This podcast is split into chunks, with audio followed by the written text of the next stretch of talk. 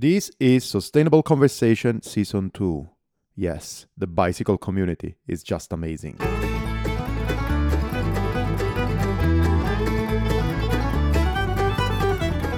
Hello, everybody, and welcome to Brumvagoon. You will not get there on a road bike. I know, I know, I know. You need an explanation about my first sentence, but we will get there without a road bike. Well, First of all, thanks a lot for the amazing presents that we got on the first episode of the Sustainable Conversation Season 2, our talk with Nisha.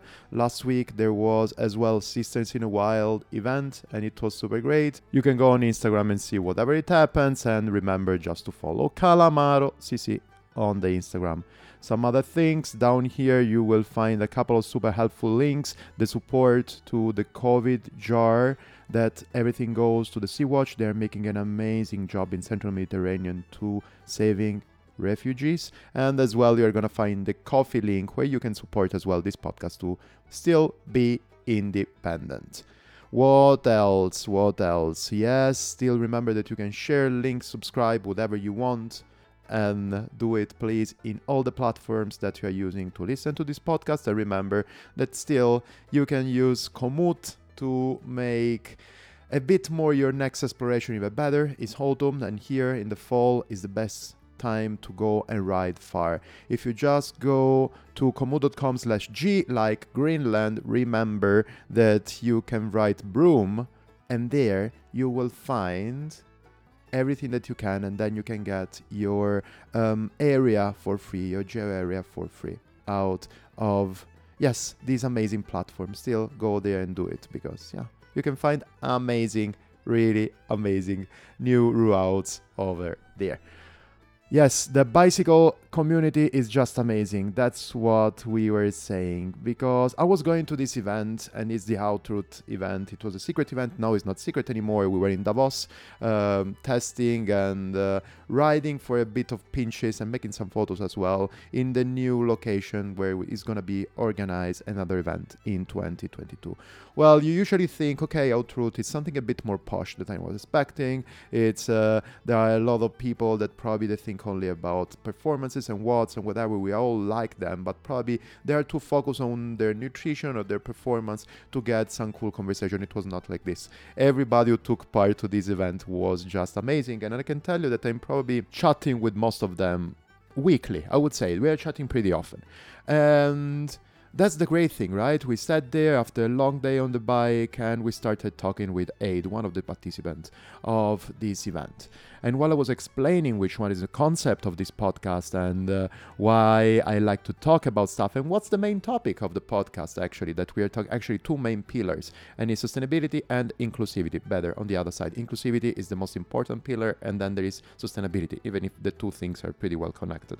I was explaining him everything and all the concept around sustainable conversation and he gave me the contact of gavin they live in the same community, Aid and Care and Gavin, I mean, and actually explained me this amazing concept of one tree at a time, uh, where uh, they are doing as much as they can in order not to consume too much things and actually to sell already products that are already out there. They don't need to be produced, and how to escape a bit more on the extreme consumism. So we got in contact, we had an amazing conversation, and Gavin and I, I would say that we spent basically in two days more or less four hours on talking about concepts and ideas and everything and the synthesis is exactly what you're gonna listen in one moment. It's not gonna be um, something like a push on buying something that is produced um, sustainably or whatever it is. It's a bit more um, let's say, a theoretical conversation on how we can reduce uh, the packaging and the plastic packaging, the plastic in our packaging, how we can reduce the things that we consume, how we can make another model possible that is not based on owning stuff but just on using them. Listen to that. It's a great conversation. I really, really hope that you're gonna like it, and it's gonna be more or less two hours in total. So take your time, or just split it in a couple of chunks. I will talk to you at the end. Sustainable Conversation episode. So, Sustainable Conversation 21, episode 2. That's probably what is gonna happen today. T- so a little story. Uh, I was out. I was at an event, secret event at the Outroot, and I actually found super like-minded people, and then I actually got to meet this friend now, I would say, that is Aid. And he told me, look, Stefano, uh, what are you doing? Blah, blah. I was talking about sustainable conversation and everything. And he told me, look, Stefano, there is one person in my community who is building up a system. I don't know how to define it. Let's start in this way. This person is called Gavin, and you need to talk with him, and he's actually in charge on top of one tree at the time you need to talk with him because he does so many things into the community. So we talked yesterday for a couple of hours. We've been talking already today for another half an hour. I think that there are a lot of topic about sustainability can be touched base here today. Thanks, Gavin, to be here. How are you doing? I'm great. Thanks, Trano, for having me on. Um, that sounds really interesting. I'm kind of interested in your secret event. yeah, uh, the point is that it was a now truth secret event. I mean, it was actually having a look to a new location for one of those okay. or, or their events, and we cannot say where it was. Maybe yeah, I can tell you in private. Uh, we cannot say where it was until they're not presenting everything in October. So it was nothing so much secret that meeting people and riding bikes. So we didn't do anything like, I don't know, dancing on the moon was not actually one of the activities that we had done. We were just trying some roads, trying some tracks, riding some Lovely. bikes and give feedback it was completely fine. Everybody who wants to know more, just you as well. You can wait until the end of this recording, then I will push the red button and I can tell you in person without any problem. Anybody else needs to wait until the now launch of the new Outroot events that is going to happen in October. Wow. Yeah. I great, actually, great. you know what I realized, Gavin? That I probably don't know or I never asked. Oh, I completely forgot your surname. What's your surname? Uh, so it's Fernie Jones. It, it, it, was originally Jones, and then I got married to my wife, uh, Sarah Fernie. Um, who I met out here, and I, I live in Courchevel in the south of France. Uh, I met out here 15 years ago, um, and yes, I've taken on the name Fernie Jones, which uh, was super easy to change your name in the UK. Very, very complicated to change your name in France. So I spent the last 10 years. so now you are, you said Serafini. Fernie Jones Fer- is my surname. Ah, Fernie, Fernie Jones. Okay. Yeah. Okay, okay, okay. Okay, got it. Yes, but yeah, no, uh, probably no, yeah, because usually I do this kind of sketch that I completely mispronounce name and surnames of uh, my guests. So, but actually this time you did it already, so it's I can mess up with your surname even now that I know how to pronounce it. But let's give it there. Let's keep it there. We, everybody knows that actually who wants to talk with you is gonna talk with Gavin Fernie Jones. Perfect. Absolutely perfect. okay, okay, okay. No, yeah, as I would say, actually, Abe, may, Abe put us in contact, and uh, mm-hmm. topics are pretty, pretty interesting. But probably we can start from give us an intro about you, Gavin. Yeah, so um, I live in a, just outside a little town called Bozel, um, which is in the French Alps, and it's right on the edge of the ski resort of Courchevel. Uh, and I've lived here for 15 years now and I first I first came out here to ski and did several winters working in the ski resort in a, in a chalet company, um, and then about must be about eight years ago now moved here full time. Uh, at the same time, I set up a ski shop called the Boot Lab. It's it's a specialist boot fitters, and we've now got two stores, one in Courchevel and Meribel. Um, and then around about four or five years ago, uh, we began tackling the waste that we had in our ski shop. So uh, when we have our uh, stock delivered at the start of the season, we, we, we do one order. So basically, we don't get stock throughout the season. It all comes in one great big order at the start. Um, and what we end up doing is taking everything out of the plastic packaging that it comes in and putting it on display because it, it looks better out of the plastic. Um, but when you do that, you end up with tons and tons of packaging, uh, like a mountain of it. And we just started to look at that and think, this just like there's got to be a better system um, to this problem. Uh, and from there, we began at first tackling that plastic waste by working with the suppliers in the ski industry, uh, and we actually managed to remove about 10,000 plastic items from our supply, like single-use plastic items from our annual supply line. Um, and then 10,000. 10,000, yeah. Yeah. Wow. So okay. that, that was quite easy because certain things like clothing, for example, all comes pre-packaged.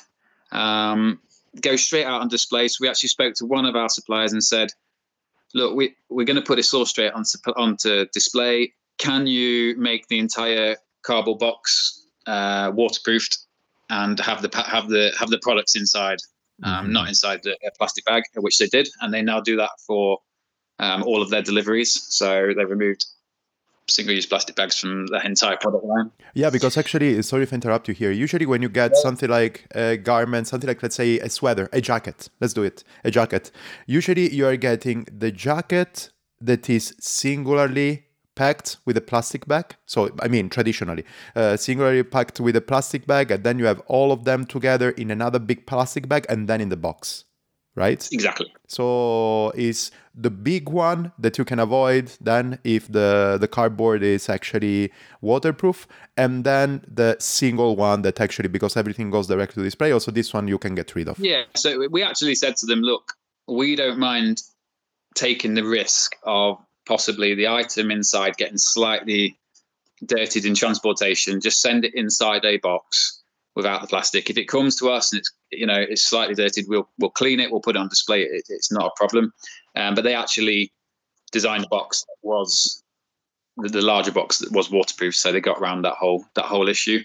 Um, we also did this with ski boots. So we're a specialist ski boot fitters. Um, a ski boot is a, a, plastic item designed to be outside on the mountain. Yeah. In, in snow. Yet when it's delivered to a store, it comes inside a cardboard box, and the boot is inside that box, wrapped in a plastic bag.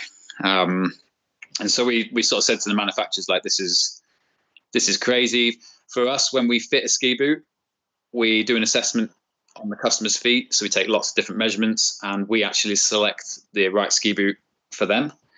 Um, so often we we will take the boot out of the box, we will take the plastic bag off, and we will test the boot on the customer's foot.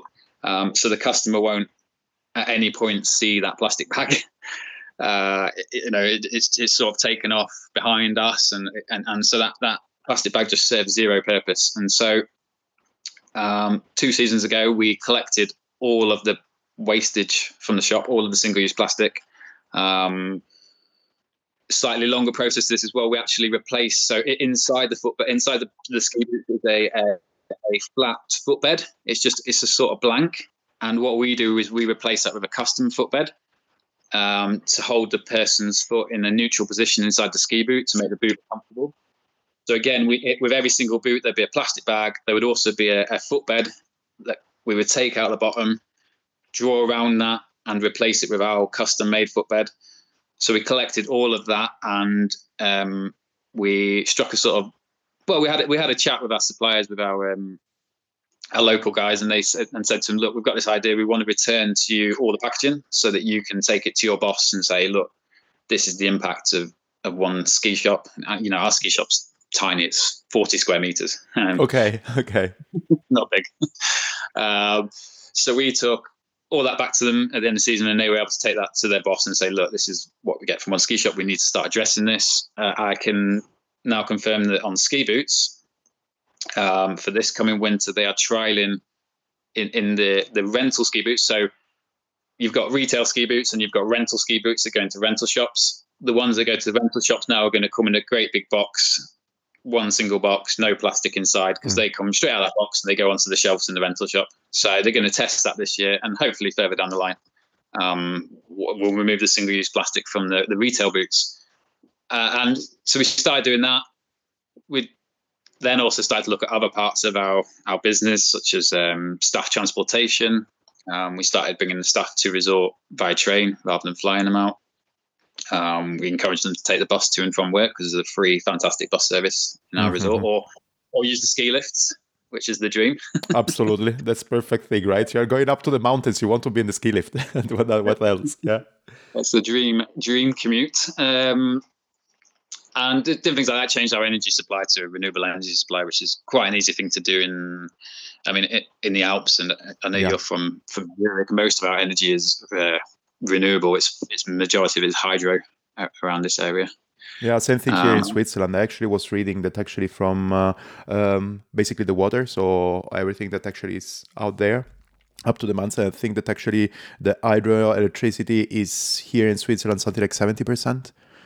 Yeah. So actually, yeah, you're right. There, the impact. Fortunately, here, just small brackets. I don't want to interrupt you on that, but that's why usually when I talk with people about flying against cars, against train, here in Switzerland, it's super easy thing Yeah. to think about because actually the train is on electricity because all the electricity all the electricity power is coming here in switzerland 70 75% out of renewable energy is a no-brainer. If you have to move from a to b especially here in switzerland where you can go really up to the mountains just with public transport is a no-brainer. Take the train. You don't need a car. You don't need okay flying is a tiny country. So but that's what i mean.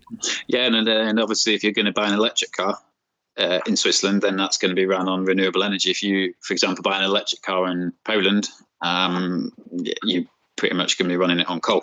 yeah yeah yeah. Uh, I can say that more or less it's the same thing in Italy. So, so I completely feel Yeah. the point. Well, from the region I'm in here, um, if you just go up the valley towards Bourg-Saint-Maurice, there's some really large power lines that travel over to Italy, and actually, this region exports a lot of its That's wow. That's great. hydro into, into Italy as well.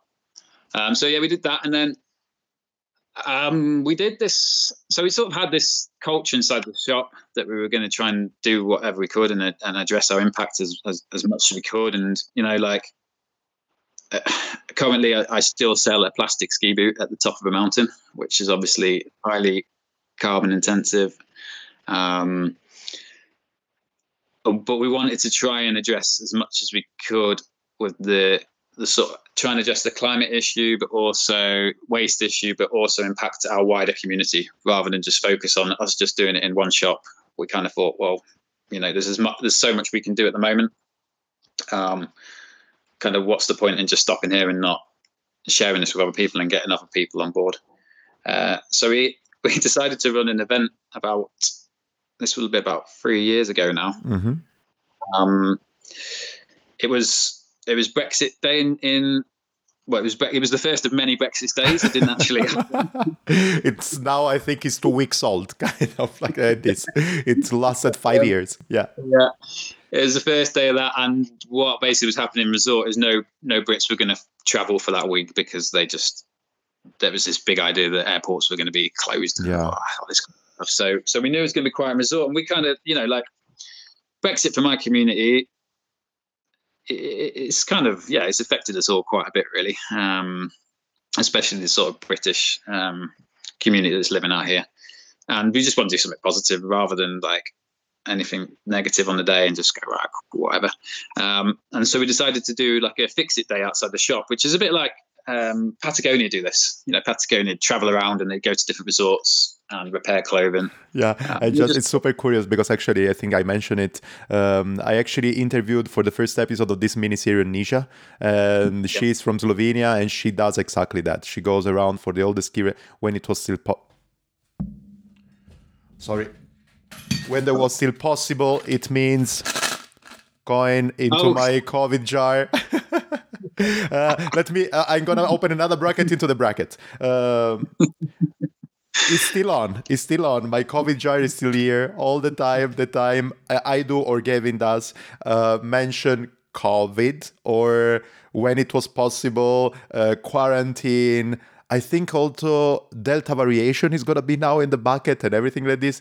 Dropping a coin here in my COVID jar, collecting everything and sending everything back to um, uh, to the Sea Watch community, who is actually saving the refugees in Central Mediterranean. Okay, amazing. That's Oh. uh, that's there. So Nisha actually does exactly that when it was possible. Another coin in the jar. Um, dying, doing exactly this for free, going the going into the ski resorts and actually. First of all, Mm. repairing everything and trying to educate people on how to maintain stuff, not to break it or waste it. Also, teaching people how to repair themselves. Sorry. Yeah, yeah, no, I'm super excited to listen to that episode because, um, yeah, that that was the kind of model we thought. Well, let's let's do something positive, like I said that day, and let's uh, let's fix something. And we've got a really good friend called Gina. She's a an Australian lives out here, and she does lots of repairs for us and stuff. And we said to her, like, should we jump outside the front of the shop with a couple of sewing machines and let's see what we can fix. Um, and we also, I, I, sort of struck on this idea a few few days, like a couple of weeks before. Was sort of thinking to myself, well, I've got lots of extra stuff in my wardrobes that I don't use. Um, other people must have this. Can can we run a sort of like bring in buy rail, like bring your bring your kit in, donate it to us, we'll sell it, and then with any money we raise, we'll we'll plant trees. Um, and we just got so much stuff. Like it, it was like amazing in one sense of being able to raise loads of money to plant what ended up being 80,000 trees. Um, but on the other hand, it was completely shocking the amount of decent kit we all have um, locking around, sort of thing. Uh, so we ran the day. It was it was super successful. We actually did a couple more in a couple more ski resorts. Um, got some friends over in Morsey, and we went over and, and seen see them there and, and did a day with them. Um, and it and it just was a fantastic day. It was fun. People got really engaged with the idea of repairing the stuff, of keeping their products going. Personally, I donated a ski jacket that a seasonaire bought for 20 euros. And for the rest of that season, I kept seeing my jacket on the mountain, which was just brilliant. Yeah. I was like, that jacket's been in my wardrobe like for the last 12 months. What's it doing there? Like now it's out. It's cool. I keep seeing it. I'm like, yeah. Um, and then, and then on that day, we sort of had a lot of contact with other smaller businesses around us. Um, in, in, our community, there's quite a lot of, I'd say, quite a lot of entrepreneurial people. If you want to live here um, as a Brit or coming from other communities, you generally kind of have to make your own space within the community. You know, there's not tons of like year-round jobs, for example. Um, like it's very, very seasonal. So a lot of our friends sort of run and own businesses, and they said we'd like to get involved. Um, how do we start to address the impact of our business? And we just struck upon the idea of forming a French association called One Tree at a Time, um, which works with both our community, as in our local individual community, but also our local business community to um, to address our our impact on climate change, but also on waste. Yeah, yeah. That's super interesting. I want to go deep into the association itself, but actually, I want to ask you one question that is a bit visionary, let's put it in this way, but just to open a bit a conversation that it's, I don't know, it actually was hitting a bit my curiosity. And it's actually about actually a question between also the shop itself and actually what is your activity now with uh, One Tree at a Time. What do you think about? Because that's the main thing. Actually, that's something that is really uh, rattling in my mind for a bit of time. I truly believe that probably another a next good step in terms of quality of things that are coming, durability of things that you are using, and um, as well as impact that you have on the environment. What do you think on actually a model in the future, if it's possible, where you only sell especially the things about sports. Let's talk about sports. Uh, when all, you only sell custom made, tailor made items, garments, boots, can be also just equipment. So I mean, bicycles as well as, as snowboards, as well as um, yes, skis. So everything like this. So everything like this that you want would be only um, custom made if you want something that it's really for you and stuff, and everything else in the market can be handled by things that are already out there repaired items secondhand items um, i don't know something that you are actually already already produced stuff that will not uh, are not be sold. So if you want something out of from the shelf you can get something that is already out. If you want something for you if you want something and you have enough time to plan and everything like this because you are skilled on doing that because that's the other point. If you want you want something else from the shelf if you are not super passionate or you are passionate and you care about the environment or you are a newbie. It's okay. You want to start, you get it from the shelf. You can also rent it if you want. While on the other yeah. side, if you are now super passionate of that, you know what you want and you know what you mean and need, you can get something that will last longer. And so you can make something custom made. I'm not talking in the business way because I think that by doing that, probably a lot of a, a, lot of people actually that are employee in this market in this industry, they need to do something different, and also the industry itself itself needs to actually to move away from extreme consumism and extreme production to something different. But in terms of uh, something like everybody of us having something to use. Let's put it in this way sports, so hobby thing. Would you think that this could be something like a model that can be feasible as a shop owner and as uh, one tree at a time man? Um, yes, I think it can be, and I think it's gonna it's gonna rely on some big changes because it's gonna rely on society changing and having a different opinion to the, the sort of throwaway culture that we have now. Like, we do need to I mean, uh, uh, we do need to encourage society to reuse and repair and not to buy brand new stuff and, and to reduce consumption. And we've actually probably got a couple of projects on the run that sort of fit loosely into this idea that you're discussing. And one is around disabilities in, in snow sports. Um, and there's lots of people like it's skiing and, and snow sports are fantastic um, activity to do if you're disabled. Like there's great options to get out there in sit skis um, to really be able to explore the mountain freely, um, and, and and it's a fantastic opportunity. But we're working and we're working with a charity that often has an individual that needs a specific type of clothing. So say um, they've got a disability that doesn't allow them to use their arms particularly well, and they sit in a sit ski they need a, a, an item of clothing that will cover them completely and keep them warm. And and what we're doing here is we are going for our stock of clothing and we're modifying it to, to fit their needs. So we're kind of making one-off custom items for for that individual. So you know, you know, like I think you do a lot on this podcast about inclusivity. Absolutely, absolutely. It's kind of uh, the keyword of it. It's everything that actually is everything linked by that? Yeah. Yeah and and you know if you want to go and ski in the mountains uh, and you're and you're disabled and you need a specific item you, you don't want to be just chucked in the biggest item out there to cover your sit ski for example and it's just this is what you're having. You know you might be a, a younger girl who wants a specific color who still wants to feel like they look good on the mountains Absolutely. they're not doing great things. So we're using that as a, as a sort of model to be able to go for our stock and say to say to a client like, right, we can modify this item of clothing. Um, you know, say if you're missing an arm, you don't want to be skiing around with an arm just flapping. Absolutely. The jacket flapping in the wind. So we're, we're modifying that to make sure that it's waterproofed and also you've got a one-off piece. Um, and we're doing it as well. I mean, I, I did it yesterday with an item. Um, I do a lot of trail running. Um, and I had a I run in a Komoot hat, one of the cycling yeah. sort of Komoot hats, uh, uh, and it's really hot out at the minute. So I fitted a um, I've used another item to fit like a shade shaded section to the back of the cap to keep the sun off the back of my neck. Um, you know, that's not something you can and, and I like wearing sort of head when I run I like wearing sort of headphones. You've got on now like the big headphones so I, I, need to be able to make it work around that. Like that's just the way I like to run. And so I just modified some of the stuff in the shop here to make that. I didn't need to go and look online and, and try and find a product. So hmm, I can just make it here. That's um, and so I do think there is, yeah. that's so wonderful sorry.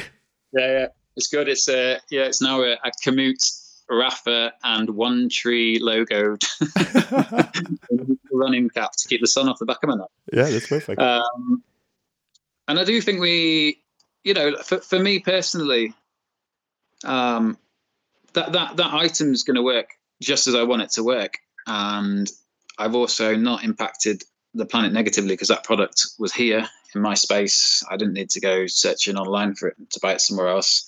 Um, we have the the people locally who are super skilled on the sewing machine, um, who can help us modify these products and make them into the exact shape that we want.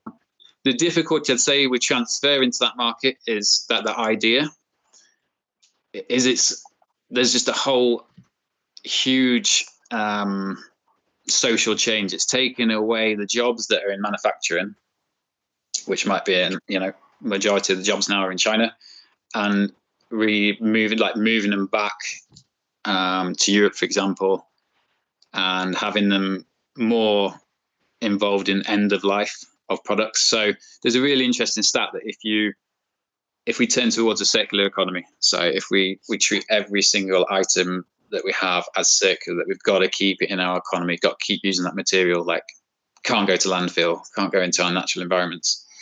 Um, for every two jobs that you would have had in waste disposal, um, you would create 20 jobs in repair and refurbishing and like and and sort of yeah recycling of that product. So you could create a whole industry of jobs based around that, but that would mean the transfer of jobs from countries like China into into Western Western jobs. It, it involves whole social change, and what what you're not going to be able to do if you do that is buy cheap clothing. Of course. Um, and I think that's that's where the, the difficulty in that sort of subject lies in the, the transformation to jobs of moving it over and and for the consumer to realize that they need to buy less stuff but buy more quality or spend a little bit of money on getting something repaired or spend a little bit of money on getting something customized. Um, and I mean that's difficult. Do you think that's I mean, do you think that's possible? I don't know. That's an amazing topic. Um, the point is that I truly believe that. So we are all the time kind of blaming. I. Let's put it in this way. Not we. Mm-hmm. I do. We are all the time kind of blaming uh, the society of not being sensible enough in terms of um, uh, something like of buying what they are buying, what they are consuming, because it's not only about the items themselves. It's also, if I have to be completely sincere, it's also about food and it's also about a lot of things. The point is that we can change the society because already the society is changing. And I mean, yeah. uh, we are both we are both in our forties. I'm forty. You're forty as well. So we are both forty.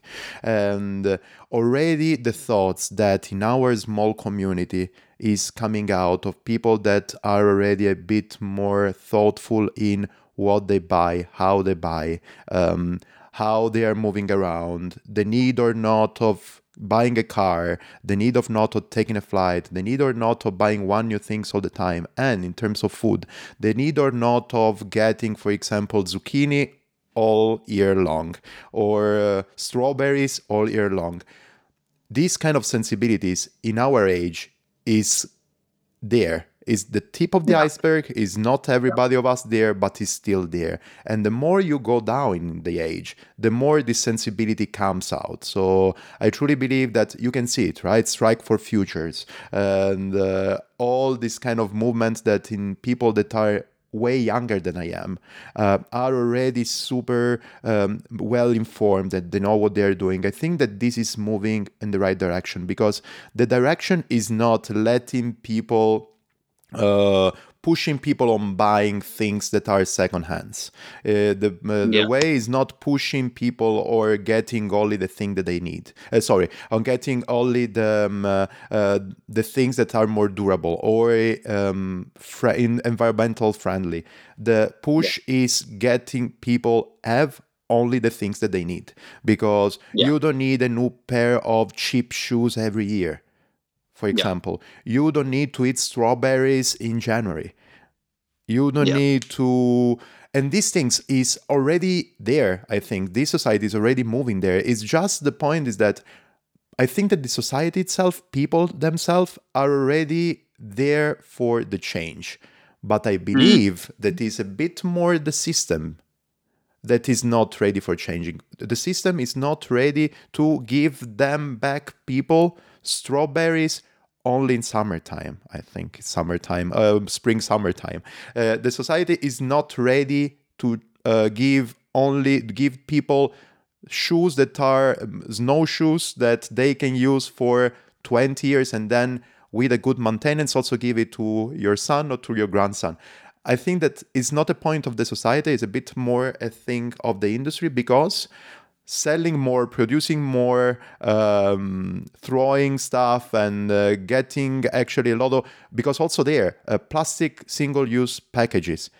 There is somebody producing it, and the easy way is produce more to sell more to pay yeah. people less to produce them and to get them out to the market. The difficult way is reduce them and try to transfer, for example, less people working on that, doing more durable things, but employing more people, for example, of researching the new material that can be uh, reused more and more time, or repair this plastic bag because we need plastic in a small amount anyways. But um, have this plastic bag repaired in a certain way. So translating the mass of people that already learned how to produce and how to do a task that is easy to do and is easy to learn, translating them in something that is a bit more specialized and pay people mm. more in order to have something that is more durable. I don't know if I actually made the point.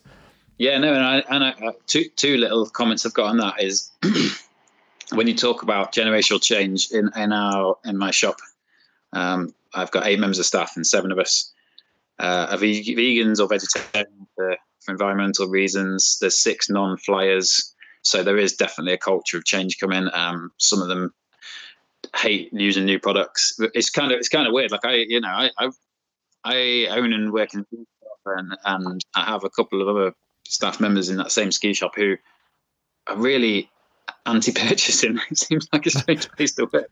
But I, you know, I haven't bought anything new. I was talking to my yesterday, and I can't think the last time I bought. When we're talking about a product like um, clothing or bikes or anything to do with the outdoors, I can't think. It's going to be three or four years since I bought something new, and it probably was a pair of trainers for running. Like, um, I, I, you know, um, I do a lot of running, and I've recently got into repairing them as much as possible, and to try and keep my trainers going. Uh, and then secondly, I guess what you're talking about, like, I don't want to mention uh, the c word, but uh, we've kind of just been for a period of we time. We can do it if you want. I can drop the tray. I can drop the coin. It's fine. Um, yeah, we've just been through COVID and a period of time where where we have transformed certain parts of the the economy, and you know, it's uh, suddenly people that worked on Formula One cars were suddenly manufacturing um, respi- respi- respirators and uh, companies that were doing something completely different were suddenly creating masks or, or, testing kits and things like that. So I think if there's a will, there is a possibility to transform certainly jobs within a community uh, and within an economy and move them into uh, and into different areas. So I think that is possible. I think where we we're really going to struggle certainly when we talk about consumption and things, I, I live in a, in a ski resort. This area that I live in is only here because of five weeks of the year, really. Mm. Like you know, Christmas holidays, half term holidays, uh, Easter holidays, where we have a great big influx of very wealthy people um, to the region.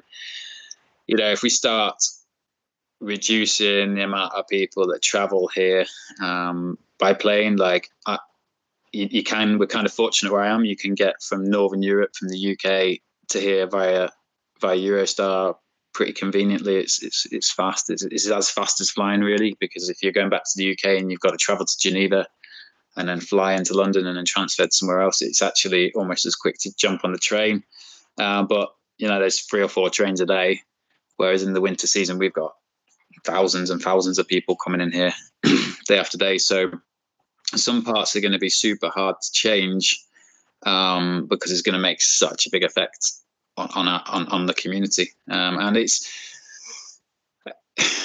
I guess, I get we we tend to sometimes get a little bit of maybe criticism, maybe not the wrong word, but we certainly get questioned about the work that we are doing uh, within an industry that is obviously a, a, a huge, huge polluter. Like, mm. yeah most people have got to fly to get here. All your projects that you're talking about, you know, you talk about produce traveling around the world. Avocados will come here in winter and be served in this resort. They've got to come up a mountain, um, and and it does mean that we've got to change that entire culture of like how this mountain operates, which I, I actually think is possible. We are putting a proposal together to um, deliver to the resort. There's a competition they're running in in December to pitch uh, the vision of a ski resort in 2030.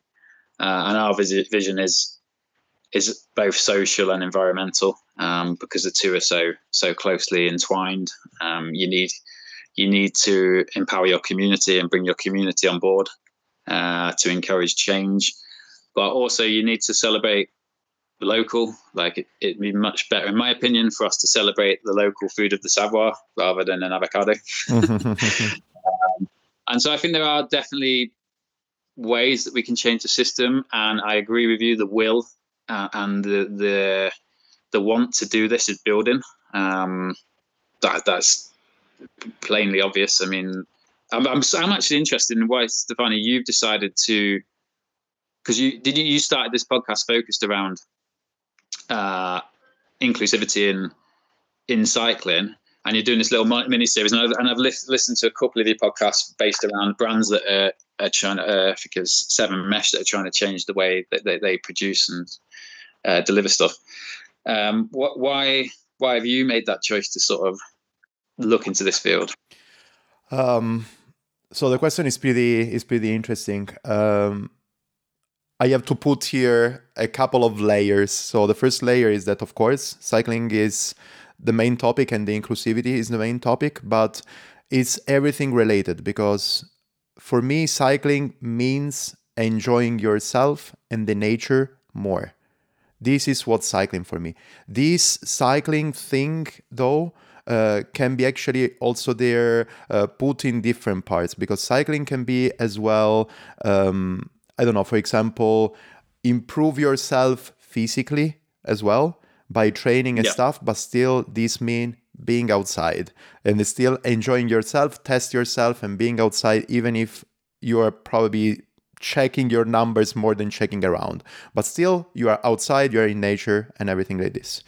Um, but still, so this is actually the inclusive part. And I truly believe that mm-hmm. for me, all cyclists are the same and uh, they are for example cyclists that are mountain biking cycling that they just have a clunker and they want to go around the city for commuting uh, fixed gear cycling leisure cyclists gravel cycling. All this thing is only one thing in my opinion and it's cycling. For this reason cycling inclusivity all the goals of your life are the same until you don't discriminate anybody else. That's what is not welcome in my kind of cycling. You don't have to discriminate anything. I mean, not only between cyclists, not only between genders, not only between nationalities, anything. So this is my part of cycling. But by saying that, I actually realize over and over that um, cycling as it is right now it became something different to that something different that it was for example for my grandfather uh, grandfather was actually cycling to go to work or to everybody else was just using cycling to get better itself for himself or herself better.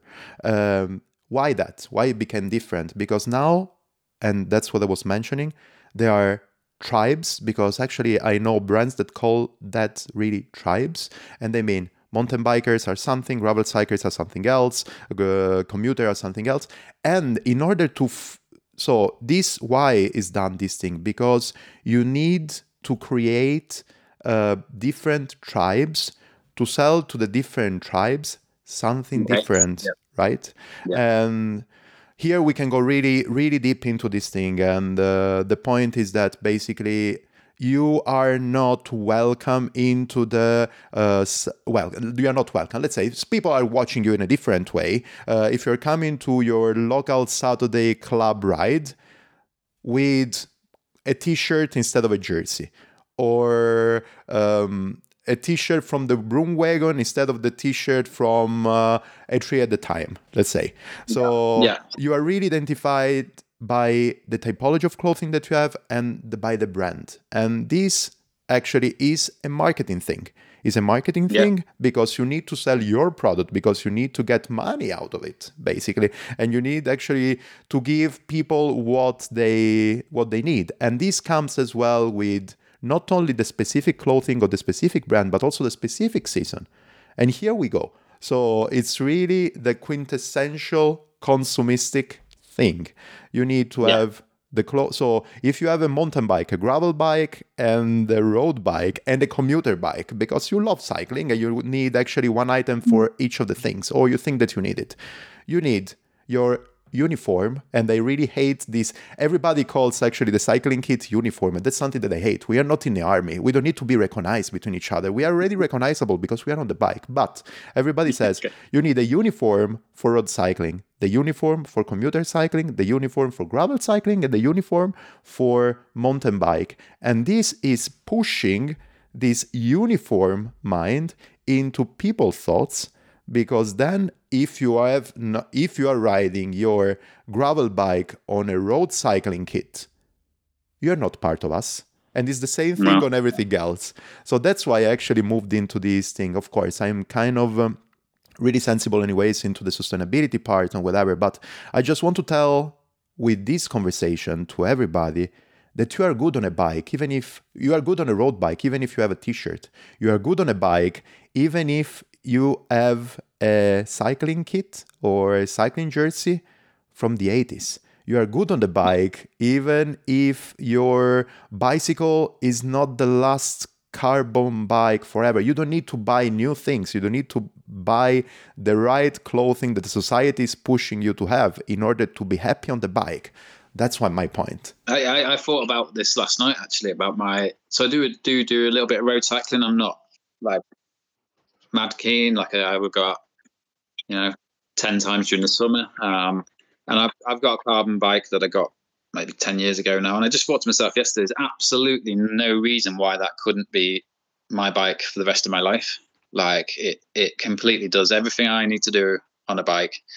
It's not going to break. Like it, will be fine. Like bicycles, like when, when, when we, um, so if you buy a ski, there's every chance on your first or second run that you could hit a rock and you could destroy that ski mm-hmm. and be on repair and, and, and, and never reuse it again. Something like a bike, like you can look after and treat well and you know have it for your life like there's there's, there's kind of no need and i think we we discussed loosely yesterday about um about gravel the, the sort of new idea of gravel biking um and I, have seen recently that Adidas are releasing a gravel bike shoe, and in my mind, I'm looking at that going like, why do you need a specific shoe to cycle on gravel. I don't know. Maybe there is a maybe there is a reason. um, and, and and and the same like, why do you need a specific bike? Can you modify your bike that you currently have? Can you just put like a wider tire on that bike, like and and keep using the same bike for all your different disciplines? And uh, you know, I'd like to see that happen in in skiing as well. Like we have this this this thing in skiing where you have maybe a a jacket that's suitable for super cold conditions or a suitable for touring, like ski touring for going uphill, or a jacket that's suitable for this. And you end up with like so many items of products. And then you've got a, ski that's specific for touring, you've got a ski that's specific for piste, uh, a powder, uh, and kind of like it, it, does matter sometimes when you're when you're out skiing. You know, if you're skiing deep powder and you're on a super skinny ski, it's not going to be as much fun. But does it really matter that much? Like I've kind of in, in in my life, I've kind of got to the stage where like being out there and enjoying the mountains is important.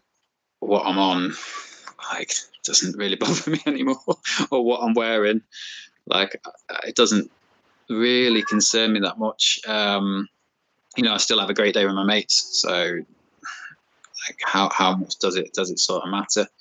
Um, but that's you know that whole idea that I'm feeling personally and that I am driving forward with one tree at a time is in a parallel and complete opposite to my other career, which is running a ski boot shop. Um, That's something that I wanted to ask you exactly how you combine that because, of course, you have on a certain point you you have a shop and uh, you are you were talking before about ten thousand single uh, bags, plastic bags. This means that actually you are selling in one season. You are selling a lot of stuff. Uh, yeah. I, I, mean, a lot of stuff for a small shop, of course, because of, of yeah, course there are uh, shops that are selling ten thousand items in one week. But you yeah. are selling some stuff. But also on the other side, with your second brain, let's say, you're also trying here to push people on repairing more things more than buying new things every year. How do you combine that? I guess it's uh, it's actually something we have had as a culture in the shop from the very start. So if someone pops into the to our store and they bought a ski boot from somewhere else and it's uncomfortable, we will make that ski boot fit if possible. Mm-hmm. So a lot of places will say, "Oh, that ski boot's wrong. Like you need this boot." We'll modify the boot and, and make it work. That's always our first port of call is to try and make the product the customer already owns work for them. And then when we fit a ski boot, we are looking. You know, it comes with a comfort guarantee, so we are under pressure as a shop and as a seller to make sure that is the right ski boot for that person because the guarantee is explicit. If it if it isn't working, it's uncomfortable, we will take the boot back. Okay. And financially, that's that's quite impactful on my business. So we spend a lot of the time in an assessment. um, making sure that boot is correct, um, so that the person can ski it for the next 20 years rather than ski it for a few years and go, oh, this, this boot's not right for me. Um, so there are certain parts of the business that sort of have that culture in it already, but it's still you still can't deny that we sell a lot of products, um, new products that have a massive, massive carbon footprint, and so it is really difficult to balance that off against what I do in this store here. So while we're having this conversation, I'm in a, a different shop that we've opened. Um, it's part of the um, it's part of One Tree at a Time. It's a store that is focused on our local community. So in this space, we um, run workshops on repairing clothing, on bike servicing. So we've done some workshops with Komoot, and they've sponsored our community, and they've helped us run some servicing workshops from this space. Uh, but we also sell second-hand clothing, but also kind of ex-demo clothing or waste clothing from the industry. So we'll receive um, old ski instructor uniforms, for example. So I mean, this is kind of a problem in itself, but uh, ski like ski instructors will have a certain brand of clothing for their uniform, and the brands change their colours annually. So they'll, you know, for example, they might ski in North Face, it might be orange one year. The next year is blue, so they change their uniform to that colour, um, and so they end up. And, and to be fair, like if you're ski instructor skiing 20 weeks in a in a in a jacket, like in hard conditions, it's probably not fit for use for that kind of that kind of um, skiing for a further year. Might be great for someone like myself who's you know you know if it's raining outside and I'm working in the shop, I'm not going to be racing out to go skiing. Yeah, yeah.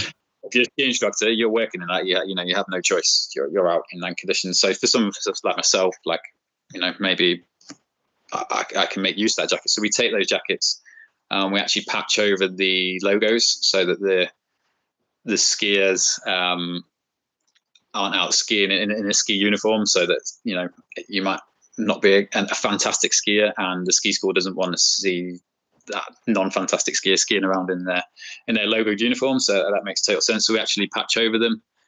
Um, and so yeah, we've created this space which is kind of the absolute opposite um, to what I do up in resort. And in honesty, my I, I, see my future more in this space I'm sat in now, mm. and, and that's where that's where I'm trying to move towards. Like, I do think that it's important that I still influence that shop space up in resort because we are having an influence on the brands. They are listening to us. Um, we are bringing other people on board. We've got touch points with customers. We are recycling. We are um, repairing stuff in store there as well. Like we'll repair a ski boot rather than sell a new one, for example. So the culture does flip between the two.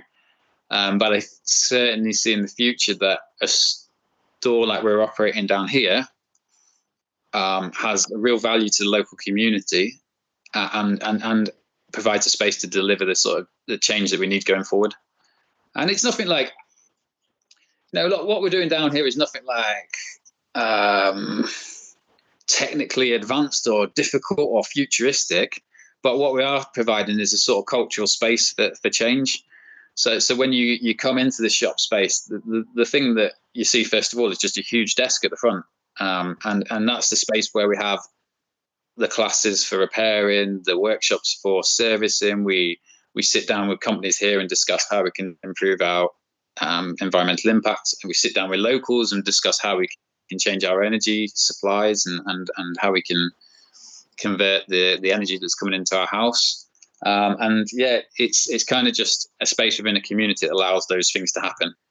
Yeah, it's funded by us selling secondhand clothing and repaired clothing. Yeah, um, we're, we're very lucky to have a, have a few kind of brands on board. Um, in the ski industry, we have a brand called Planks, which is a UK brand, and they donate um, all the warranty kit or end of stock kit, which we then sell throughout the season. We have um, a cycling brand called Rivelo from the UK that donate cycling gear. Um, and a lot of the time, this sort of stuff that they donate to us is either sample kit or, like some of the time, it's it's returns from online sales. It's, it's quite tricky for a brand if they send out an item and say you, you try it on and you take the tag off and you return it. The, the brand's going to accept the return because they want to keep you as a customer. Yeah. uh, we're not going to do that. But if the tag's not there it's impossible for them to resell that product. It's i mean uh, i i, I don't know for a fact but i'm guessing I know, I know their cycling gear is made in china. I'm guessing most cycling gear is made not in europe. Um, and so getting a new tag uh, is just not feasible. Yes. and so th- these things get delivered. They get sent out to us and we we sell them from this shop space um, it, it gives the companies a chance to deal with their waste. Um, you know i think we were saying yesterday that if you have all this stuff just sat in the corner of your your office space it's it's taking up space. So it's costing you financially to store this product. It's it's cost you to create this product. So you literally might as well have it out there on on you know someone might as well be cycling in your kit so that they see someone else. It goes oh that Rivelo stuff's lovely. Um and so yeah we've got that the, we've got the the businesses the brands helping us to fund this space. And then from the space we just allow the community to come along with ideas and, and, and create change. Okay. um so yeah the, the two do coming back to your question two are very different. And um I, I still think to to really tackle the big issues that we have today, we need to focus on both of those models. Makes sense. Um, you know, we need to, and I, and I know you you you put me in touch with um, uh, Shift cycle I think what's- culture. culture, and that, that's very much their idea, isn't it? It's um, you know, it's it's connecting the brands, the community, maybe the individuals, and uh, within cycling, and, and trying to deliver. Uh, yeah, trying to create a culture of change, really. Yeah. Did you? So, you, what's your involvement with that project, Tim? I'm Stefan? actually inside on that since basically the beginning. I'm really good friend with uh, Lian, and uh, uh, we are because as we were saying, there are different communities that are there in the shift cycling culture. Uh, there is the community, uh, the industry community. So basically, your shop side that basically helping also kind to change the behaviors and how to reduce the impact uh, of uh, the, the impact actually of packaging or whatever it is their production and everything. So this is one part. Then there is actually the part a bit more of the i think it's called the creatives and is a bit more how to drive this message how to um, create together initiative. For example once or twice a year uh, a year we are doing um, the clunkers ride that is basically take out your clunker from uh, your cellar fix it a bit do something a little maintenance thing go out and ride this bike and make a group Yeah. ride with it so everybody can see that actually cycling is enjoyable not only with your um, last year this year carbon bike but also just with another bike and then you can start riding again. Or if you just think okay but that's cool it's so cool to ride it but i don't want to ride it because i have also another one you can also sell it and make somebody else happy with your bike instead of keeping it into the cellar there is as well more or less in the usually it's organized at the same time is the um, uh, how do you call it uh, the basically there is a little market or whatever you are doing where you can swap the parts so you have for Okay. example old handlebar that you don't use and it's there in Yeah, your yeah. cellar you take it out and you swap it for example because now for example now i'm in the need of a new hub to repair it or even better a new wheel for my gravel bike because it's destroyed i don't want to buy a new one so I- it's the, the easiest thing is going to my to the market, going for a super easy and cheap uh, rear wheel, and then something like change it with what you have. But the thing that I would love to do it's actually uh, repairing it, but it's not the easiest, especially here in Zurich, because it's more expensive to repair uh, the hub and put back all the spokes that I mean three times more than buying a normal one. So the thing that I'm trying to do, I'm trying to maybe contact somebody who can help me with making this work, and then I can just get the hub, or even better, somebody else who has a back wheel in their cellar that they're not using. I can swap it. I have tons of parts. I have tons of tires that are brand new. I'm just waiting for the new one to to get wasted and to get the new one. Or I have an handlebar that I'm not using. I have a lot of these things, and this is the way, right? Something like this circular economy on doing these things. So basically, we are organizing these things and also some media things, and this sustainable conversation actually popped up into my mind more or less from the same idea just even just raising the topic so part of the creative community because then the, the last part of the community is people like everybody. That can be me as well that want to have a bit more of information on how and what we can do in order to yes in order to get better on uh, on this kind of topic. So that's my involvement. I there inside since the beginning. I remember actually the first conversation that we had with liane 2018 probably with Fiola about that. And yeah, I'm super enthusiastic on that, especially because I think it's a great topic and because I think that we are all based on the same topics that is trying not because climate change we are discussing about that yesterday and this is one of the biggest topic. Climate change is there. Uh, we can all see it. And you can see it probably more than i do up there to the mountains and we all love to ride bicycle in the mountains. We all love to ski in the mountains. We all love to hike in the mountains. The point is that we continue in this way our lovely experience on being out there can be modified because of something that we can uh, change. So and this is basically all the the foundation of it. Yeah no it's fantastic. I really look forward to uh, meeting Liane sounds like a, a great idea. And some of those, some of those things just discussed there, we kind of do here. We've got um, we've got a rail outside the front of the shop that's a, a children's rail, and that's just a swap rail. Or you don't even have to swap. You know, just take some off it as and when you want, and we get the community to drop off um, any items of clothing that they're not using for their kids, and especially like in the ski industry, like if you're going to wear some a, a jacket or some ski pants as a child, you're probably going to grow out of them within one or two years. Um, there's just no need to go and buy any more of those items. We have that within our community here, so let's swap it. Let's get them out of the back of our wardrobes and into the, the correct space. Um, and that's something that I, I see that we can kind of do within a community and make it and, and sort of empower our community. Like it, it we don't need we just don't especially when it comes to clothing this is my personal experience and i know the stat out there is that we have enough clothing to clothe the next six generations. You know in my personal experience i don't need to buy new clothing products. It's just just not necessary. I can repair i can fix. I, enjoy repairing. I enjoy celebrating the repair. Like i'll put a patch on something and i'll make sure it's a different color to the to the to the color of the jacket, for example, so that we can sort of celebrate that it's been repaired. Um, and we can just we can do that. We don't need uh, we don't need to buy new. And I, I've certainly got to a stage in my life where I don't get any reward, like personally, from a sort of like psychological point of view, buying something new. I don't get excited by it.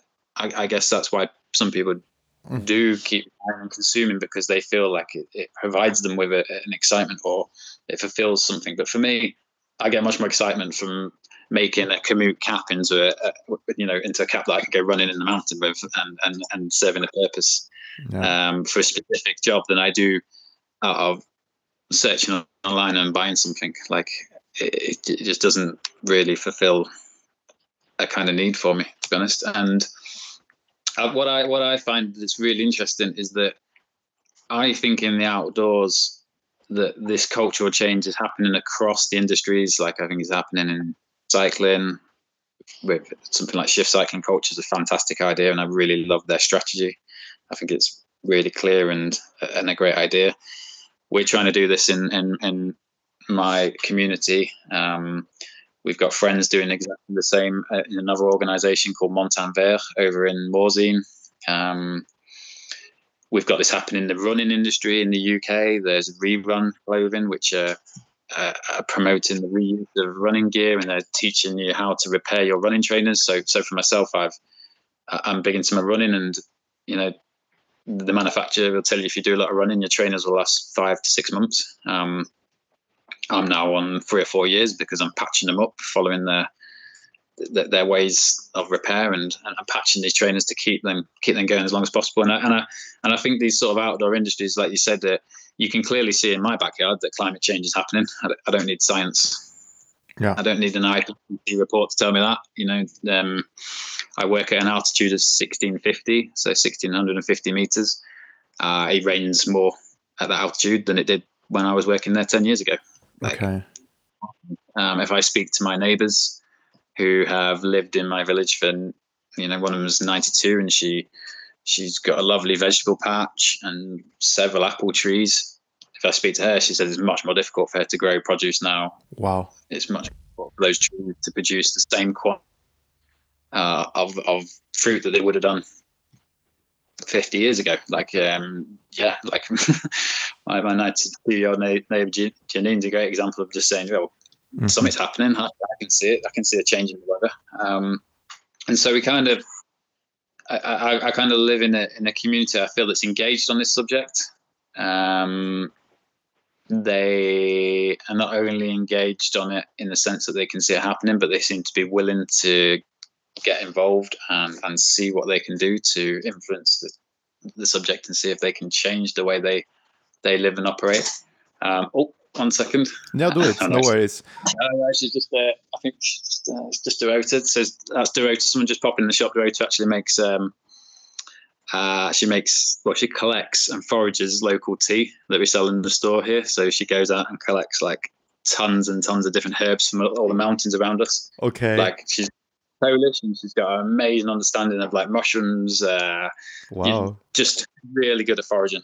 Traditionally in Poland, they do a lot of foraging, um, and so yeah, she collects and, and makes tea. She does uh, dandelion honey as well. So at the start, of the yeah, season, you showed me yesterday. Wow! So she's just going. She's just going through the cloven.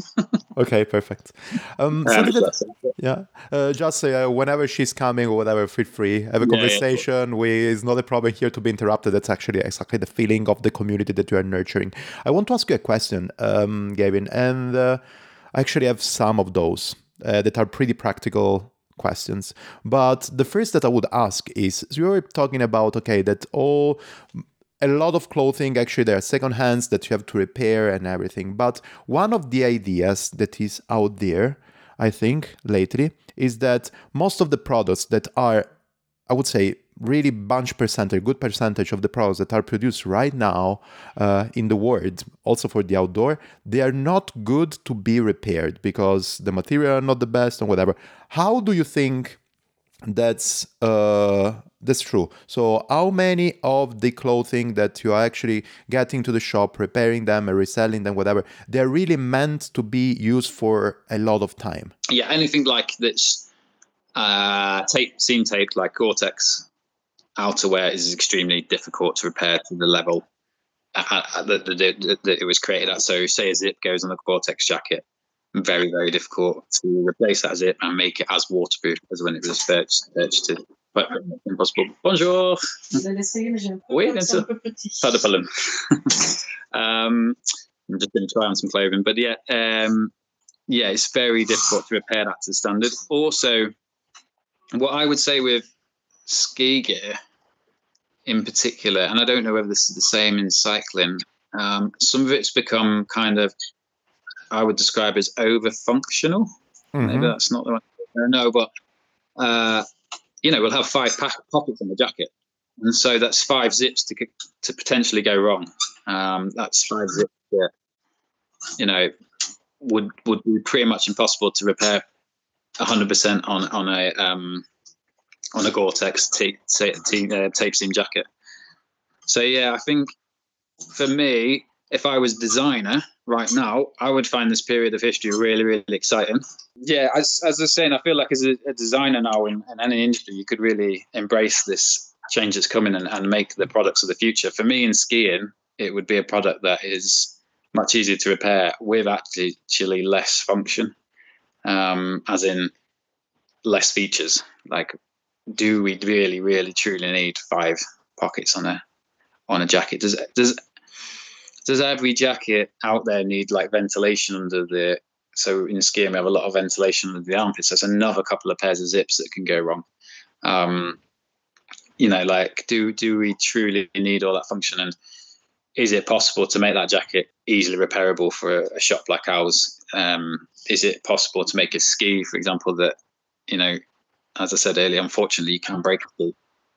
If you break that ski, you can take it apart and you can reuse the parts. Like make it easy to take the metal out the edges, and and and can we design that into the products that we create? And I don't know in, in cycling, just I think Mesh Seven Mesh talked about that a bit about creating super functional clothing, um, and and I think that is important.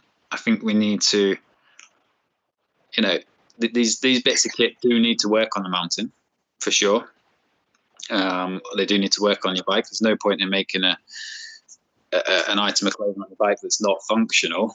But have we got to a stage where, you know, to sell a product, we keep adding on additional features that actually, yeah, maybe are completely necessary. But at the end of the day, actually, is it is actually the task of the um, a repairing shop like yours to maybe understanding which one of these zippers or these pockets or these functional things are really necessary and which other ones can actually you can easily get rid of and still have something to uh, let's say something to repair and still using the the clothing that you are that you are repairing right? Yeah exactly. And for us you know what we do with a lot of repairs? Um, just due to timing and costing. Say if a, a breast pocket zip is, uh, is broken on, on a jacket, we will patch over that patch over that zip. We will just patch it over so that that zip is no longer functional, and then we will reseal it from the inside to make sure it's waterproof. And if if I hang that jacket side by side uh, with the same jacket that hasn't had that repair, like the, that, and this has happened several times. The customer that walks into the store will buy the one where the the zip has been patched over. Like they want to show the the repair, they want to celebrate the repair. Um, so that sort of proves, doesn't it, that that function wasn't hundred percent necessary. Yeah, yeah, I guess. Yeah, another thing that I want to ask you is actually because I think that, anyways, the um, another thing that is pretty important and consumer. Yeah, yeah just one second. One yeah, second, I think this Uh, one. five years. Yep. It's too small, the other one. Okay.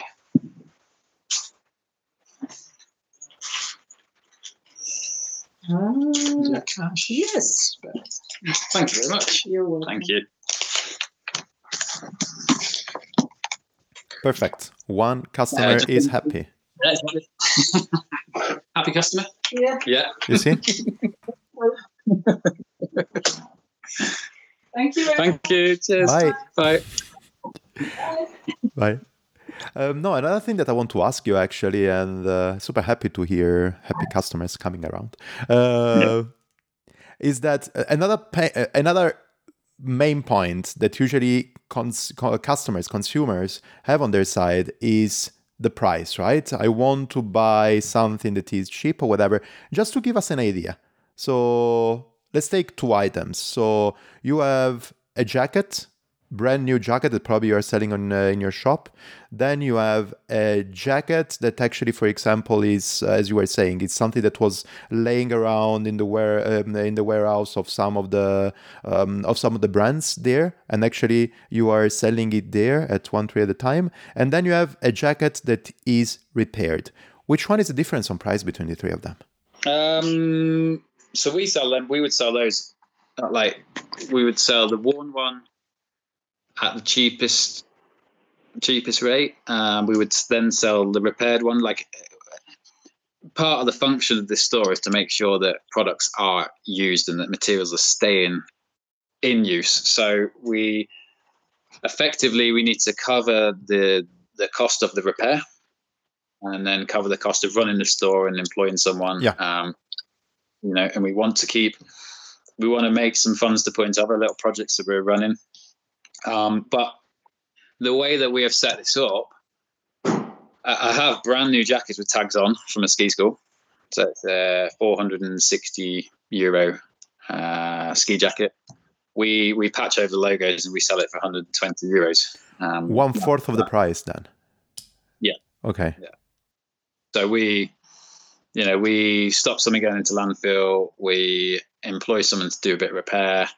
We fund our space, and we do that at a cheaper rate. And what we've sort of noticed around here, and especially going to my friends, is that um, we're all buying secondhand, not just because of an environmental uh, standpoint, but also financially. It makes complete sense. Yeah. um, I, you know, I've just received a, a friend just emailed me and he goes, "Oh, I've just found this jacket on someone selling on Facebook. It's got a small rip in the arm. Can I, can you, can I drop it into you and you put a patch on it and stamp your logo on there?" And I said, "Yeah, well, like ten euros. That'll take twenty minutes to do." Um, and so he's gone and bought like a second-hand jacket. It's going to be a one-off because it's got our badge and logo stamped on the arm. Yeah. Um, super happy, and he's got it cheaper than if he'd have gone and bought it new. And like he's completely happy, and I'm more than happy. He's got the story. People ask him, like, "What's that logo on your arm?" sort of thing, and and, and then he goes, oh, "You know, I'm I, I bought this second hand," and and the culture sort of expands from there. Um, so yeah, financially, it's. Uh, I mean, financially, it makes total sense, doesn't it, to buy stuff secondhand, both from an aspect of like your own. This is my personal opinion, but both from an aspect of your own pocket, but also from an aspect of supporting your local community. hmm Like, if I go and buy that same brand new North Face jacket online, you know, I could be buying it from anywhere in the world. That money is leaving my community. Yeah. one hundred percent. Like, um, it's disappearing out of here. Whereas if I go and buy that jacket from a store like this, it's employing someone, it's spreading a cultural change, and it's keeping the money within inside our community. Um, there's a, I've got a, there's a slightly strange way I've got of seeing this, and it's something that recently IKEA have started doing, which I kind of really don't like, and it's um,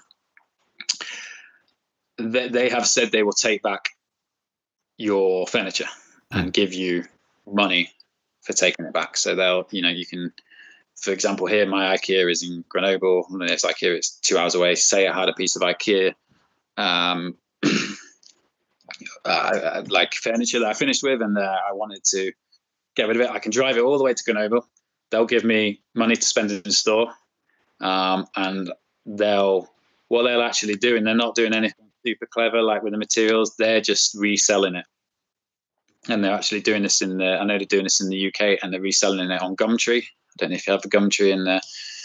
And so Gumtree is like a sort of secondhand face, like sort of a kind of eBay um, Mhm. secondhand. Okay. And so they could be selling that product straight back to my neighbour. Yes. So in the whole process there, I've driven all the way to Grenoble, Yeah. given my money to a corporation that's taking the money out of France, probably to wherever, um, and then they might have resold it back to my neighbour. Well, it makes total like we don't need that service. It makes much more sense for me just to sell that product secondhand to someone locally, uh, and to for me to then decide what I want to do with that with that money. Um, and I feel that's happening a lot in industry, and there's going to be a big push for this for companies to offer um, return policies where they give you a discount off another product off another product. And i think that's because they don't have a say in the secondhand market. Hmm I, I believe i believe statistically more stuff is sold secondhand more ikea stuff is sold daily secondhand than it is Absolutely. sold by ikea and ikea i would say want a portion of that market Ah, yeah, yeah, makes Um, sense. and I don't, and they don't need to have a portion of that market. It's it, it, it kind of doesn't really matter.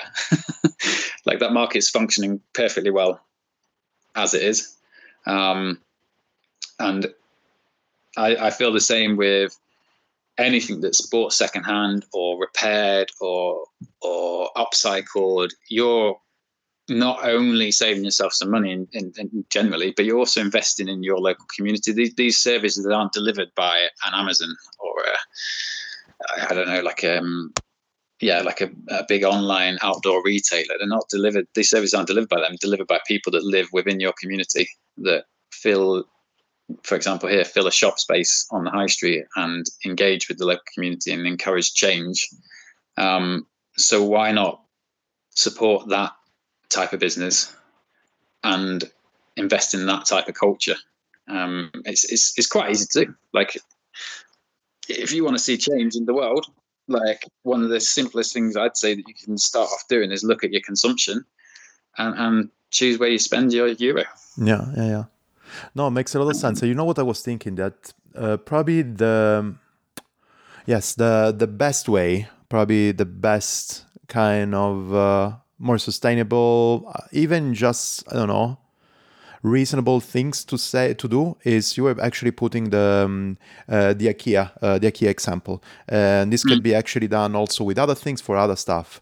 But for example, so taking the IKEA stuff, then I'm gonna make the example that I also have in mind. But um, how much better is, for example, for IKEA, even if they want a part of this second-hand market, right, secondary market, how better would have been for them of just supporting a community or supporting somebody, an association or whatever, like yours, can be yours or can be whatever, right? You know that there is, uh, I don't know, somebody who has a little second-hand shop or whatever. Go to them and say, look, why don't you just act as a hub of collector in your community for the IKEA stuff.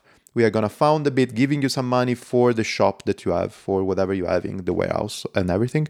Uh, we are just supporting you on that, and then you're gonna receive everything, sell them back, and we are gonna take a percentage out of it Yeah. easy as it is instead of just centralizing everything because this is the big problem i think.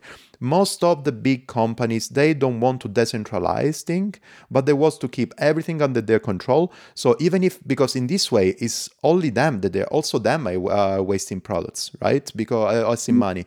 Because you are forcing people for example you to go to grenoble. How many people are going to grenoble instead of getting rid of the things in another way you have to drive to Grenoble, drop things there. You are getting money, of course, you're getting money that you need only to spend there, but they think that this is an advantage. But you know what I mean? They can also buy cheap stuff and don't come to you anymore. And then you have to ship it somewhere else, somewhere else that needs to take care. It's just a waste of time. And you need IKEA furniture because they're cheap and they're second hands, even cheaper. Uh, you need this kind of uh, furnitures anyways in every place. So by just de- decentralizing it maybe i think that anyways you're making more money. But anyways you are just probably losing one client because if somebody doesn't feel good on what they bought and then whatever they're not coming to you anymore they're not bringing to you anymore any furniture and blah and blah and blah. And this is actually the point. I remember as well this is the second example that i want to tell you. Uh, there is this bicycle brand. The name is pretty mm-hmm. famous. It's online. The name of it is Canyon. The things that they are doing, for example, at the moment, because they actually they are not structured for dealing with all the repairing, and they are having a lot of problems on letting other shops repairing their bikes because the shop owners they say, okay, I don't want to repair your bike. I prefer to put before my clients with my brands because then the brands that I'm selling, people can come back and can get their bike repaired. And Canyon doesn't give me any income, right? Because people are buying directly online. But the thing that they are doing in order to kind of skip this problem, they're going to, uh, be, so they could have had two different ways, right? One is send back the bike send it to us we're going to repair it. Or uh, could be also buy the part from us and make it repair yourself and whatever. These are some of the models. The model that they are using now and i know a friend of mine in the netherlands this part of this program they are going to workshops so bicycle workshop and they're saying there look we are supporting you your shop and everything but you're going to be in my list of the repairing shop and so you can actually give to people priority on getting their canyon bike repaired. In this way, Yeah. you are fidelizing the, po- the people, you are giving them the solution because you are telling them, look, people, uh, even if we are selling online and we don't have natural shop and we know that there is kind of hostility uh, against us into the shops, why you are gonna still have somebody who can repair it and you are still nurturing a community because okay this friend of mine is in netherlands where bicycles are pretty there so people like bicycle people like to use. That's why there are a lot of bicycle workshop and not only bicycle shops. And that's the way right? Something like letting growing your brand that of course is a multinational brand is in all europe and now it's also in the us is a multinational brand but actually you have also a representative who is going to take care of your customers in the little mm-hmm. community. So decentralizing i think that this is probably the key. Yeah, I mean that's a fantastic model. I can see. I mean that works for the consumer. It works for the for the brand for sure. Like, I mean, uh, where would you currently sell if you were returning the Canyon bike? Where would you return it to currently as well? If it was going back to, uh, you know, like where where where where where is the current model? It's Yes, um, yeah. The point is that in this, I think that they still need to improve. Uh, especially in countries where still they are not developing so much. Uh, you still, so for example, because I had also a problem with the Canyon. Uh, my bicy- my friend, my girlfriend bicycles. Actually, we received this bicycle. He had some problem. It had some problems. It was still in a warranty. We said, okay, uh, can you please take it back and fix it? And so they shipped them here. here. We had to ship it back To where? to Koblenz in Germany. They have Right, okay. they have different hubs. I think that they have for sure one hub in Italy is in Verona. The main hub is in uh, in Germany, Koblenz. I think there is one in France. And if I'm not completely wrong, should be in Grenoble. And then there is another one that is actually in uh, the Netherlands. So basically, all over Europe, these are the hubs, and then they have other ones around. But still, if So under their new uh, under their new model, you would be able to take uh, under a future model, you would be able to take that to a Canyon um, qualified warranty specialist within your area, I guess. Yes, yeah, because that's the point. In the Netherlands, I think that actually this shop that I was mentioning, that is from Bus, by the way, hi Bus, hopefully everything is fine. Um, I'm talking about you, Bus. Uh, actually, I think that actually he can deal as well with not only the repairing, but also with the warranty issues. So Wow. In a system like this, you don't need to ship the bike back. And still, there is an there is anyways a hub in the in the Netherlands for Canyon bikes, but I think it's just for massive problems. If it's just, for example, uh, I don't know, they need to check the the front suspension. They need to check this because it's not working. You can go to bus. He's gonna check. He's gonna call directly the Canyon people in the headquarter, and they're saying he's saying, look is not the customers dealing a customer dealing with a problem but it's actually uh, a professional dealing with the problem and he can say look this is unrepairable take it back or i can repair it send me the piece uh, the part and i'm gonna put it back there so Yeah, that's that's a great model, and surely that's uh, I, and I have this sort of opinion of the high street. Um, it, like in the UK, it's it's it's struggling. It's quite difficult because of online sales. But the high street is a space that can provide these services within your community. So, you know, like you could provide bike repair and you can provide clothing repair, you can do all these uh, um, upskilling the community, can do all these different things on the high street that, that currently aren't really a, a service that are there. You know, um, we, we've got too used to kind of having a shop where you just put stuff on a wall and hope people walk in and just buy it. You know, they don't, people don't need to do that now because they can go on the internet and they can search the entire internet and everything's returnable and they can find it at a better price. And so we, we don't really kind of need that service. on high street. Hey, bonjour, ça va? Ouais, ça empêche de fermer. Non, non, non, je suis juste faire une petite podcast, mais euh, pas de problème. Oui, Ah ben voilà. super, merci. C'est moi, monsieur. Good. perfect no More stuff. More stuff not in landfill and back out. It's great. Um, I don't. I thought I, did mention earlier this kind of rail outside that we have. This is this kids rail that sort of just sits there, and it's wicked just seeing it change. It's like week to week, and it's sort of got renowned in our community. The people don't even like poke their heads in the door anymore. I'm quite happy for them just to keep helping themselves. And you go out there and like, oh, this is cool. This is something new on here, and it's just like it's That's just a great. sort of yeah constant change. maybe let's Um, yeah go ahead yes.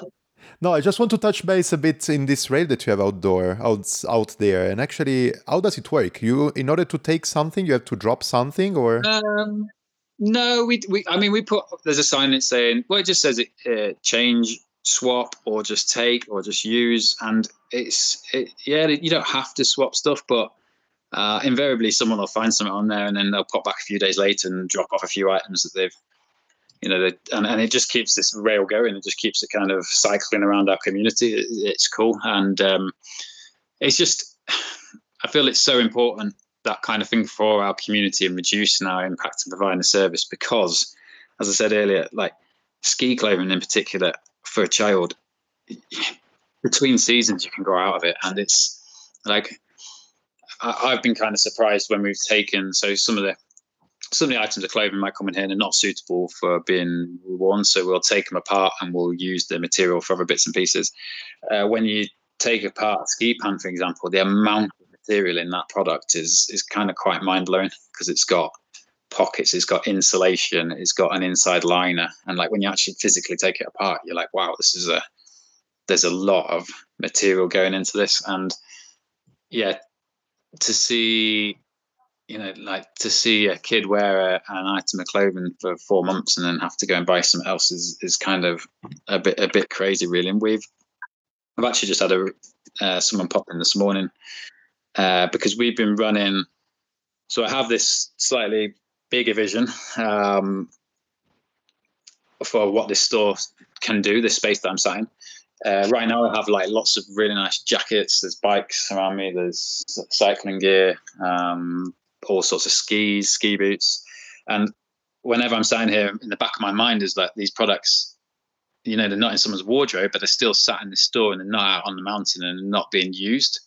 Um, and so, what we're currently doing is trialing a a little project where people pay a small um, sort of membership fee to the store, like a monthly fee.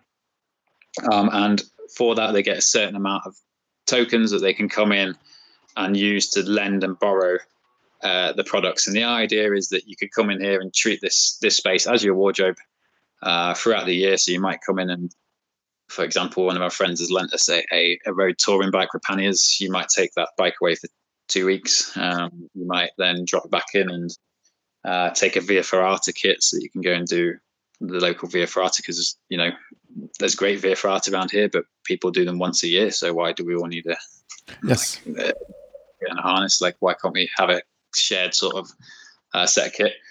Uh, and the same with even with just the general clothing. Like I, I was saying yesterday, I find it quite interesting and exciting and like I, I kind of feel like ownership of stuff is kind of a bit stale. Like once you've bought it, and you, if you, if you, if you are sort of environmentally focused and you, you don't want to just buy new stuff. Once you own that thing, you're going to own that for a, a long length of time, and that is nice in, in some cases. Yesterday, you were talking about a, a merino black top that you've had that has become really special to you that you've repaired, and it's yeah. something you like. You know, you get those items of clothing that you really like and you you really use throughout your lifetime. But other than that, it kind of comes a little bit stale. So I can come in here and uh, you know I'll wear a different color shirt for a week that I wouldn't normally wear, and you know it's just nice to sort of change up your style and switch things around and just live a little bit differently rather than having this set sort of wardrobe at home. Um, and so our idea is to try and break those those sort of ideas of ownership and provide a service where you can come in here and just use any of our products. Um, and if you break them, no stress because we have the people here that can service and repair them. A bit like you were saying with the, the people at the, the Canyon shops, uh, the bike shops, they're the specialists that can have a look at that bike and say to Canyon, yeah, yeah, we need to change this part, but it's totally repairable. We're, we're the same if, you know, if someone borrows a tent from us and they come back and they broke a tent pole, well, no stress, we can repair it. Like we have the skills and we have the people on, on site to do that.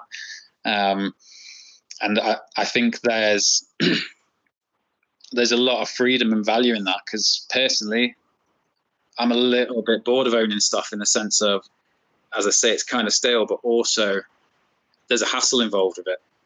Um, so I've just had a family come in this morning and say, oh, "I've been following your your like trial program about um, being a member of the shop and using the stuff." you know, we live in a flat. We've got a, a balcony. Currently, that balcony has got suitcases of stuff on because I don't have the space to store stuff. I would love to be part of this this this service. Our son is he must have been about 13, 14. He's going through ski gear like year after year, um, but we don't want to own it. Um, like we want to go away on holiday next week, and we need it. We need a rucksack. Um, do you have a rucksack we can borrow for the week? Like yeah, cool. Take that away. Um, and that's for me. That's the model I'd love to kind of uh, really push and and, and create. Um, it's very much in a trial process now. Uh, but my vision is if you could have that operating across different towns or cities, you know, I could pop over to see you in Zurich, yes. and we might say, "Oh, let's climbing for the day," and we pop to a, a, store there where I can use my rental tokens to take some climbing gear, or uh, rather than taking my bike there, you know, I jump on the train, come and visit you, get there, and it's like, "Oh, I'll just go and rent this bike for the day and let's go for a ride." Yes. Um, and so we're kind of working. I've just uh, my mum is here. She just walked into the shop. She's uh, come out to visit for a couple of weeks, and she's here with uh, my dog and baby boy in Noah, who's four months. So wow! Say hi to the family. Yeah. yeah, whole family's here. She's been a She's been out for a week, but I've had her on the sewing machines. Ah, okay, okay, that's perfect. Great. Uh, Yeah, I, mean, just, did you do, you do you see a vision like that working in the cycling industry? Do you think people would be open to kind of sharing their stuff? Uh, that's a great question. So I actually know about a bit more on a different and more commercial way of doing this, uh, because I've seen, for example, there are brands for. So, for example, uh, there is this brand of clothing. The name of it is Isadore, and um, they are they have a subscription model. Basically, you pay I don't know how much every month, and you can actually have a new piece of clothing every three months. So basically, uh, you're paying, let's say, I don't remember the price. I'm not gonna say the price. You pay X, Yeah. and then you get your cycling kit for three months. Then you ship it back, and then you get a new one. So they clean it, they wash it, they whatever, and they give it to somebody else. And this makes sense. The thing that I don't think it makes sense if there is a brand who's taking these responsibilities, this means that you have to put in place so many other processes that are, for example, shipping, returning, even just washing and cleaning and sanitizing things. Probably this can be at a certain point way more polluting than producing and ship once, right? So I think that a model like this can definitely work, but in a community space. And this would be a Yeah. perfect, powerful engine that built up the community itself. This is the most important thing. I don't think that you need to think about that as a business, a global business. In order to put in place these models, you have to get rid for a bit of time of the global system because this is something that works only in the community. That's why actually, and uh, this one actually is a point that I want to finalize with you is something like these kind of systems are good for the environment but they're good for the environments not only because you're recycling clothing and everything like this but or you are reducing waste or you are repairing stuff but that's a great engine for the environment because you're building up community that are ready to work together in order to Yeah. Get better things share more things and expand the culture so it's super powerful for the environment for these two reasons less things that you are using and the community that you are empowering by upskilling and everything like this. So, what do you think about that? Yeah, I agree. I, I did see a study recently that said um, if you do a subscription service, that the carbon impact is actually higher than buying an item and wearing it for two or three months and throwing it away. But I do, I think that's if you're running a subscription service where your delivery is not carbon like not carbon neutral. So, say if you're using electric vehicles, that would change that. If you are looking into the energy you're using for the cleaning processes, you could probably change that. But personally, I agree with you that why not just do this within the community? It's very much like you're talking about that Canyon model. It doesn't need to go. It doesn't need to go elsewhere. Like it might as well stay here. Um, and community spaces like ours partner up with brands and, and deliver that service uh, in on the high street and in the community. And yeah, like like why not? I don't. I don't see much advantage to that to that model where you send it back and, and you replace it every three months. I have to say, I feel I can I kind of understand where they're sort of going with it, but yeah, like should we be encouraging someone to change a product every three months because that then gets into their their psyche probably of the rest of the products that they consume that you know I can keep changing. Whereas if we were encouraging them to just keep something for a prolonged length of time, um, to make something really well made and, and and say to the consumer, just keep that. Is that not the better message? Although I feel like there is a way that you can do this within a community space that fills both boxes. It gives the consumer the option to to use what they want to use, which is appropriate for their sport or for their for for that day. Like in skiing, sometimes you know you do need a jacket that's insulated. Sometimes you don't need a jacket that's insulated, depending on the temperatures. Why own two jackets? Just have a come and borrow one off us for the spring. Come and rent one off us for the spring period when it's warmer, and rent a different one at the start of the season. Um, and when you drop it back in here, we'll make sure it's repaired and we'll make sure it's clean for the next cons- consumer to go and use. Uh, financially, I mean, it's far cheaper. We're we're looking like we're looking at trying to offer this service at like 50 euros a month. A, a ski jacket, a, a, proper decent ski jacket that we have in the store costs 500 euros. Like we're, we're envisioning a project where you can come in and take a tent, like a tent class, a really good example of how this model will work, would work. Um, like a tent, my tent, my personal tent is used for two or three weeks a year. Mm-hmm. And, for the other 49 weeks that in a cupboard. Like it'd be much better to be in a space like this, going out every week, being serviced, being looked after. Um, and we can do that with all products. Like we can do that with, with bikes. I mean, we're we're looking to run a an electric bike sharing scheme from the shop space. Um, again, the idea is seven of us to sort of uh, purchase an, an, electric bike that we can use. Like we, we, want to build a sort of calendar system so that we can, amongst us, say, I want to take it out on this day. You can take it on this day. Um, but when it's not being used by us, it can be outside the front of the shop. If no one's booked it out today, we'll rent it to someone, um, and that can sort of help pay for the servicing or for looking after that bike.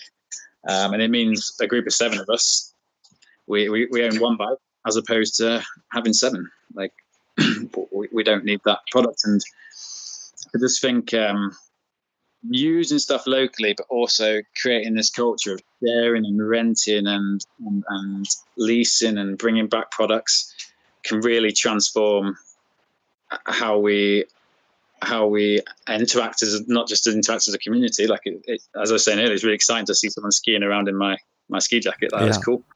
Uh, you know, I got some joy out of that. It's like great, that jacket's getting used, but these products have a really interesting story. So this, jacket, this one jacket, for example, or one bike could be just going on loads of adventures throughout the summer.